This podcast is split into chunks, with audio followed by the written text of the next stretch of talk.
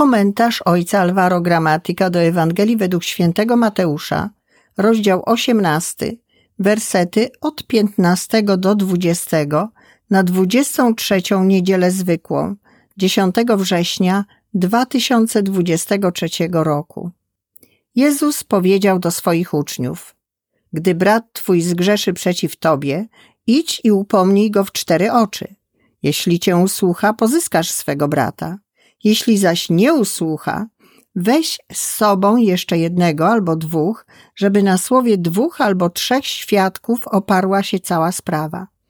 Jeśli tych nie usłucha, donieś kościołowi, a jeśli nawet kościoła nie usłucha, niech ci będzie jak poganin i celnik. Zaprawdę powiadam wam, wszystko, cokolwiek zwiążecie na ziemi, będzie związane w niebie, a co rozwiążecie na ziemi, będzie rozwiązane w niebie. Dalej, zaprawdę powiadam wam, jeśli dwóch z was na ziemi zgodnie o coś prosić będzie, to wszystko otrzymają od mojego Ojca, który jest w niebie. Bo gdzie są dwaj albo trzej zebrani w imię moje, tam jestem pośród nich. Nie opuszczać brata.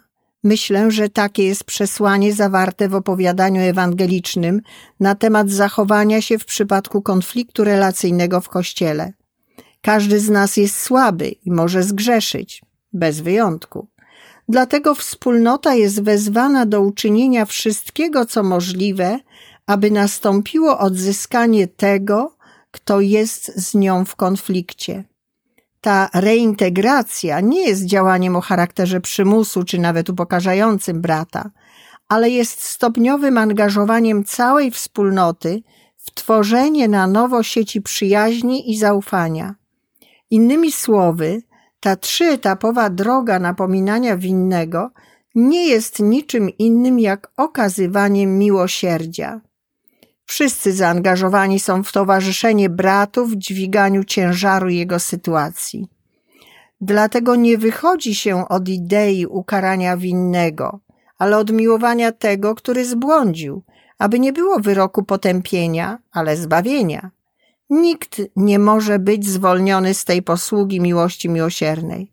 Jest to zaproszenie do stanięcia po stronie brata, aby poczuł się kochany i mógł na nowo poczuć się zdolny do kochania braci i sióstr, których opuścił.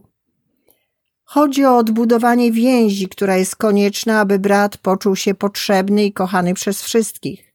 Nie chodzi tylko o przebaczenie, ale o przywrócenie nadziei, że uda się zacząć od nowa. Jest to odkupienie, które dotyka egzystencji. Tutaj związywanie i rozwiązywanie należy rozumieć w sposób charyzmatyczny, a nie tylko legalistyczny. We wspólnocie obecny jest dar Ducha Świętego, który stwarza komunię i leczy rany spowodowane grzechami, które stworzyły podział. To dzięki komunii udzielonej przez Boga za pośrednictwem braci mamy potwierdzenie własnego zbawienia. W przeciwnym razie bardzo trudno jest odczuwać, że jesteśmy zbawieni. Jesteśmy wezwani, by strzec jedności i pozwolić, by bracia z powrotem nas do niej doprowadzili. Dlatego słuchajmy naszego brata, który prowadzi nas z powrotem do komunii. Dajmy się prowadzić ku owczarni, aby tam pozostać. W ten sposób poczujemy się dziećmi jednego Ojca i braćmi w tej samej rodzinie. Dążenie do komunii oznacza posłuszeństwo duchowi, który tworzy przyjaźń.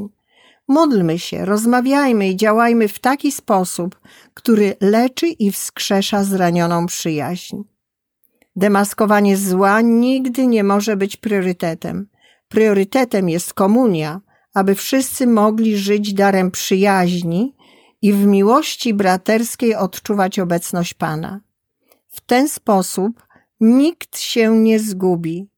Nadal będzie wierzył w przyjaźń i odczuwał obecność Pana pośród nas.